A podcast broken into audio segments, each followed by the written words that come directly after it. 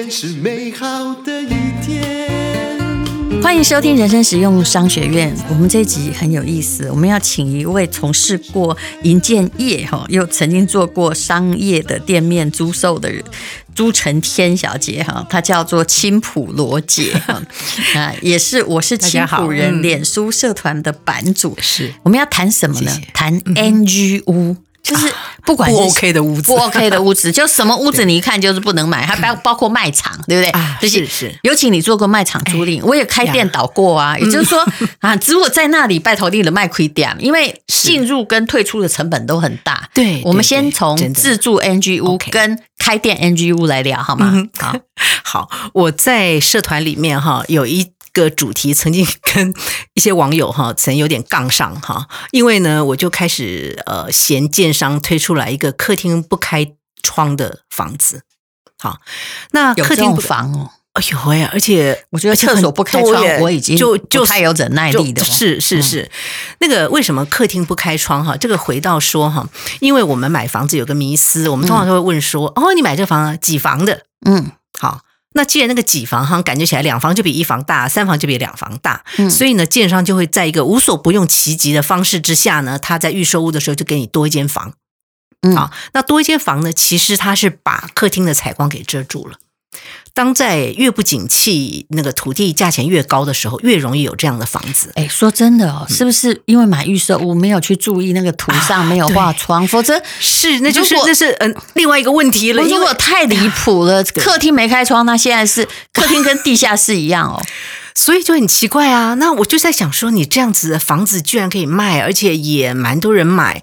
那我当时写了以后，当然就会有人嗯。吐槽我说啊，人家也卖得很好啊啊，那个罗姐你太理想了，这个就一定要只能好。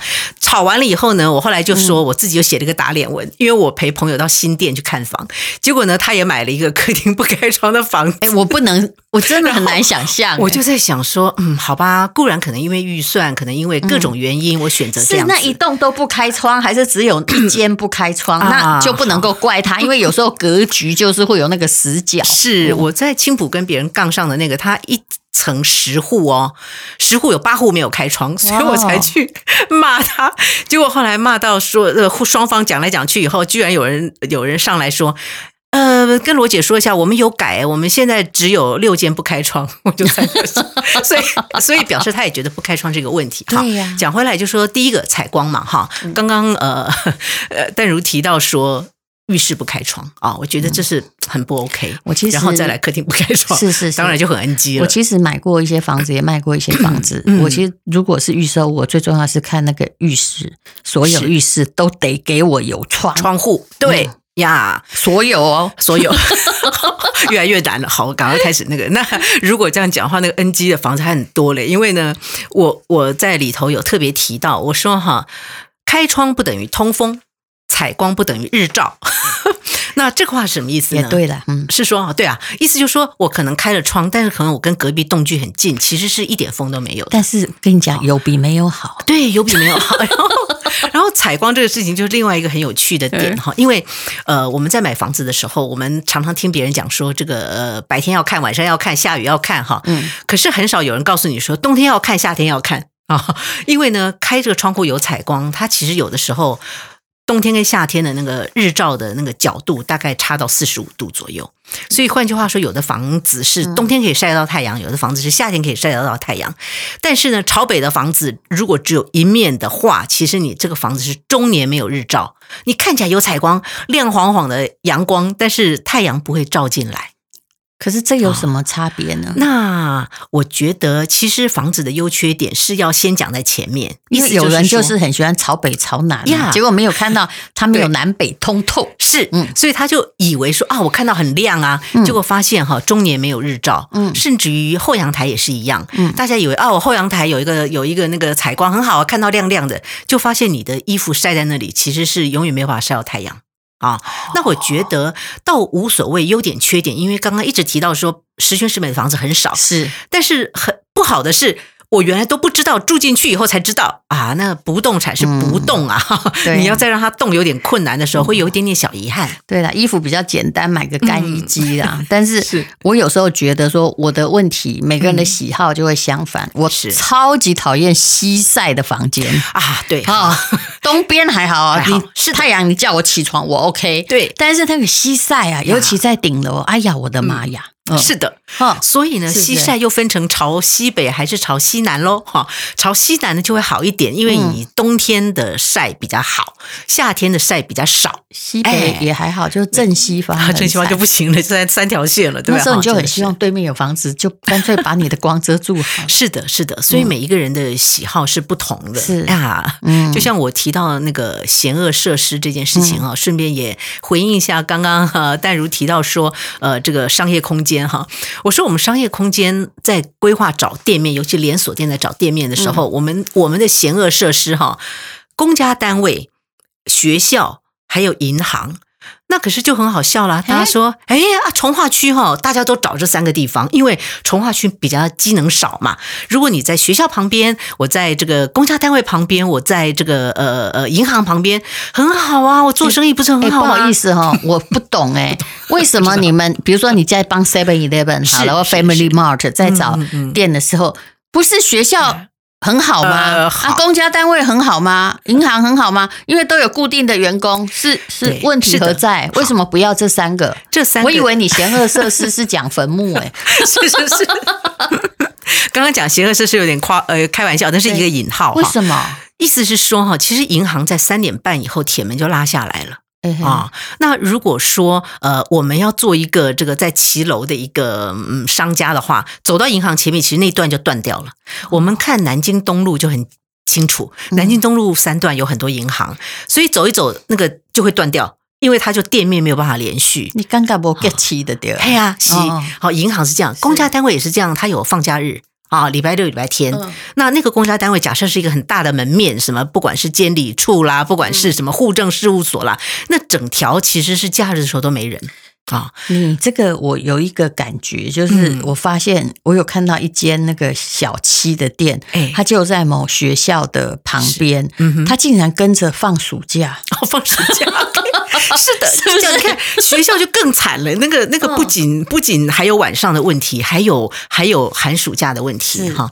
我在写这个专栏的时候，还特别提到一点，我说那对于自住的人，他是不是险恶设施？我要特别提醒一点，学校哈，那个在晚上的时候，其实那条围墙旁边是暗的。是，是，虽然它有路灯了哈，但是如果假设今天夜归的女生，她要她的家就一定要走过学校围墙才能到她家的话，我觉得还是稍微注意一点点哈，附近的这个环境，因为那个地方它就是晚上就一定暗嘛。哦，所以其实这个概念很重要。如果不是朱成天来告诉我们的话，我们真的还以为学校附近要开个便利店哈，那一定有保证有学生。原来不是这样想的，还有一些限制。然后我还有提到哈，我说。有的人觉得 Seven 是邪恶设施，是因为他门口的那个叮咚。哦，如果住家，我当然觉得它是邪恶设施。是的，我还家在二楼，我就昏昏，真的是昏倒，对吧？对。然后还有那个半夜会来呃吃吃喝喝的，不一定是青少年来，可能是夜归族，他就在 Seven 的外面，可能就是买点小东西来吃一吃啊，聊聊天呐、啊。那你如果住楼上或住附近的话，肯定被吵。嗯、然后还有再来光害。因为呢，如果他的那个招牌扛棒扛棒，它是全年无休的时候，那你晚上想要睡个觉，你就只能用厚重的窗帘。举这样例子，倒不是说不能买，而是说当你买了，你就要知道要怎么阴影。那不好意思，那机车行呢？嗯，洗车行呢？嗯。那是不是用住家而言，嗯、其实它比坟墓更严重？因为死人不会来吵你，但车子很吵。我我还在书里头提到一个蛮有另蛮有趣的另外一个概念哈，嗯、大家都喜欢有医疗设施啊，尤其是退休族、嗯、啊。是他很很妙，要住离医院近，对，很妙哈。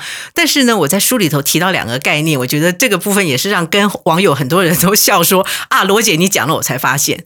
我说你你住在医院附近，第一个不要太近，第二个呢，你不要跟急诊室跟太平间的出入门近，因为那个是不一样的状况啊。那如果说我们不要讲大医院，我们讲小诊所好了。嗯、我说，呃，我们觉得的好的，讲先讲从不好的讲起吧。我们觉得内儿科比较不好。好，再来呢，这个牙科、眼科、妇产科其实都不太一样哎。我们觉得最棒的是牙科。为什么内儿科不好？因为诊所通常很安静。欸、是好，但是呢，我们要想想看哈，如果你家附近楼下，或者是你每天回家的路上有一个内儿科，嗯，请问在门口附近的人是不是都是生病的人才会来？嗯，然后呢，不管是流感。啊，不要讲现在的疫情了，原来是这个。那你附近的都是看到这样子的人，这样子的，嗯，不要讲细菌比较多了，嗯，至少在视觉上你会觉得其实没有想象中那么那么愉快啦，嗯啊，但是牙科就 OK，因为来看牙的人大部分不会到那个急诊的状况来看牙科，大部分是来洗牙的。呀呀呀！所以我们意思就是说，我们讲的更细一点，就是说，不要以为什么东西都在你家楼下就很棒。但如 果我今天是一个假设，我有个一楼。店面要租人，我好爱租给医生，因为他们比较不容易倒，对不对？对对对，所以就是牙科优先喽，然后再来妇产科喽，然后眼科啊。所以自住跟商业空间的考量哈是不一样的。我在某国哈其实是专门买商业的空间，我特别喜欢那个，我相信楼上住户不会太高兴，但是我特别喜欢那种。七七叉叉，哎，就是，哎，他可以做饮食店。那如果那个店面，因为日本会规定不能做饮食店，那基本上我不会买，因为服装店都倒光了呀，呀，对不对？是的，哦，嗯，台湾也有这个问题哈，就是如果你一般的大楼一楼想要租餐饮的话，呃，其实真的蛮难的，楼上的住户可能会有反弹，是，然后大家都很美的做梦想说，那我们就租给咖啡跟简餐吧，嗯。我想哪有那么多咖啡简餐可以做好，而且咖啡简餐容易倒啊，真的真的，所以就会变成说，你与其让它开开关关，还不如仔细想清楚这个地方有可什么店面会在这边，你才去投资店面。是，所以呃，自助的美感跟你要买店面的美感是完全不一样，对不对？那么一般以这个住家的 NG 屋而言，还有什么是我们买的时候常常没注意，可是？后来问题很大。OK，很多人会提到一个叫做楼电梯的这个呃所谓的户数比。啊，意思就是说，你到底有多少户，有多少个电梯？哈、嗯，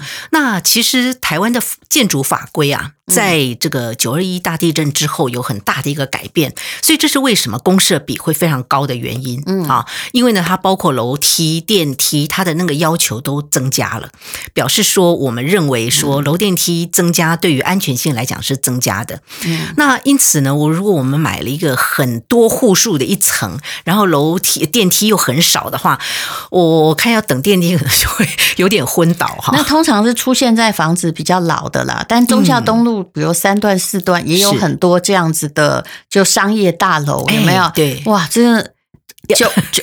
十几层楼共用两个小电梯，是是不是？那每次要去那里，就算它是诊所、嗯、或者是啊 SPA 馆，你都会觉得说对哦，要等好久、哦。对对对，所以如果是住家的话，我觉得呃，要看看楼电梯的这个安排也是非常重要的。其实我觉得还有一个问题是，嗯、如果你买住家，最最先你会感觉到非常不舒服，嗯、答案就是不知道为什么。哎，不管是中古屋或者是。那个大楼有的就是倒音好快啊。不只是楼板太薄哦，我曾经去呃有一个房子，它二十几的，我的天呐，那个卡车过去听得一清二楚，楼下震动也一清二楚，是新房子，这是为什么？这很可怕哎。住楼上哈，有的时候它有一个那个共振的效应，它会变成是说你在一楼的声音，不代表说我住在十楼以上就听不到，尤其是对面如果有一栋跟你一样的房子的话，其实声音是往上传的。天呐啊！所以可是刚开始你买预售屋，你你以为你住的那么远的，你以为这些细节可能都是真的到住进去才会、嗯、才会晓得，就像交通噪音一样，嗯、那个到底不是只有大马路旁边有交通噪音啊，嗯、轨道旁边也会有啊，对，或者是十字道旁边，对，然后十字路口的交通噪音跟快速路旁的交通噪音是不一样的，我觉得这些也都是、嗯、呃我们要仔细考量的点。是，不过我说真的，有的很吵的地方哦，这些年来反而长得凶。像我们这种就是只能很安静才能活下去的 房子，真的长不多，因为我们一定是住在比较偏僻的地方，我们就比较挑剔，这样 对对，就住比较挑剔。好，那非常谢谢朱成天来告诉我们什么是 NG 屋，谢谢。